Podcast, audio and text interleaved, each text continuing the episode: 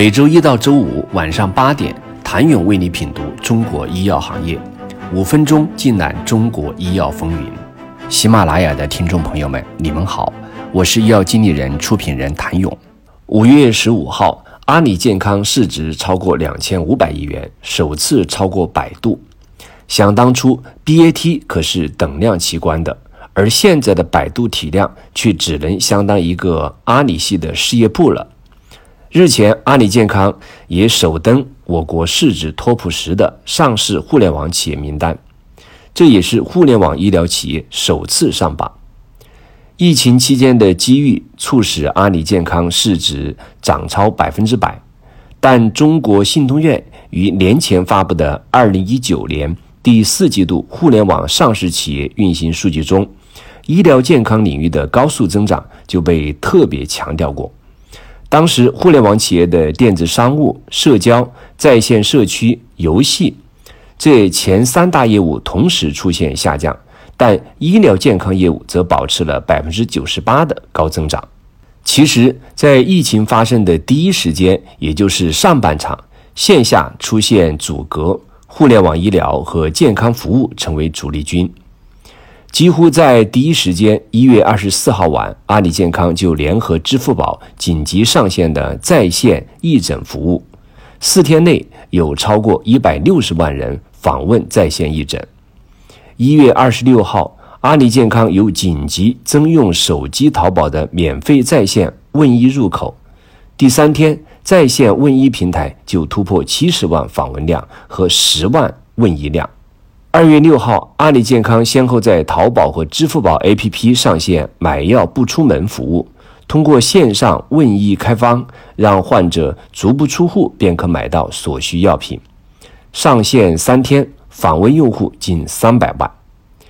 一周后，阿里健康通过联合国内外超过五十家制药企业，保障疫情期间的药品供给，组织。全国商家二十四小时寻找紧急短缺的药品，开辟药品运输的通道。二月二十六号，阿里健康和天猫联合启动“放心购药”计划，全国慢病患者可以在天猫上购买处方药。北上广深杭等十座城市的慢病患者，最快三十分钟就可以收到药品。疫情冲击的一个月内，阿里健康一系列操作成功的通过线上平台的能力，去及时的补足了线下实体流转断掉的供给。在许多行业陷入周期性迷茫之时，阿里健康得以逆势走强。阿里健康目前主要的营收来自于医药电商、医药新零售业务，这两个业务占到总收入的百分之九十六点六。二月，阿里健康完成了一笔八十点七五亿港元的收购，收购业务包括天猫产品及服务、天猫国际产品及服务，涉及药品、医疗器械、保健用品、医疗及健康服务等。这次收购被阿里健康解读为从泛健康向药品的聚焦，从最早的保健品的注入。到医疗器械的注入，直到最近关于药品相关类目的注入，这背后的契机正是新版药品管理法等政策方面的逐步解禁与支持。既然政策已经对网售处方药给了绿灯放行，而由此带来的处方外流，有望为零售药品市场带来千亿增量。医药电商面临的市场管理政策也逐步放开。有望承接处方外流带来的业务增量。另一方面，目前实行的药厂、经销商、医院两票制，逐渐替代了原本常见的多层经销商模式，减少了流通环节。一些规模较小的经销商和零售商呈自然消亡态势。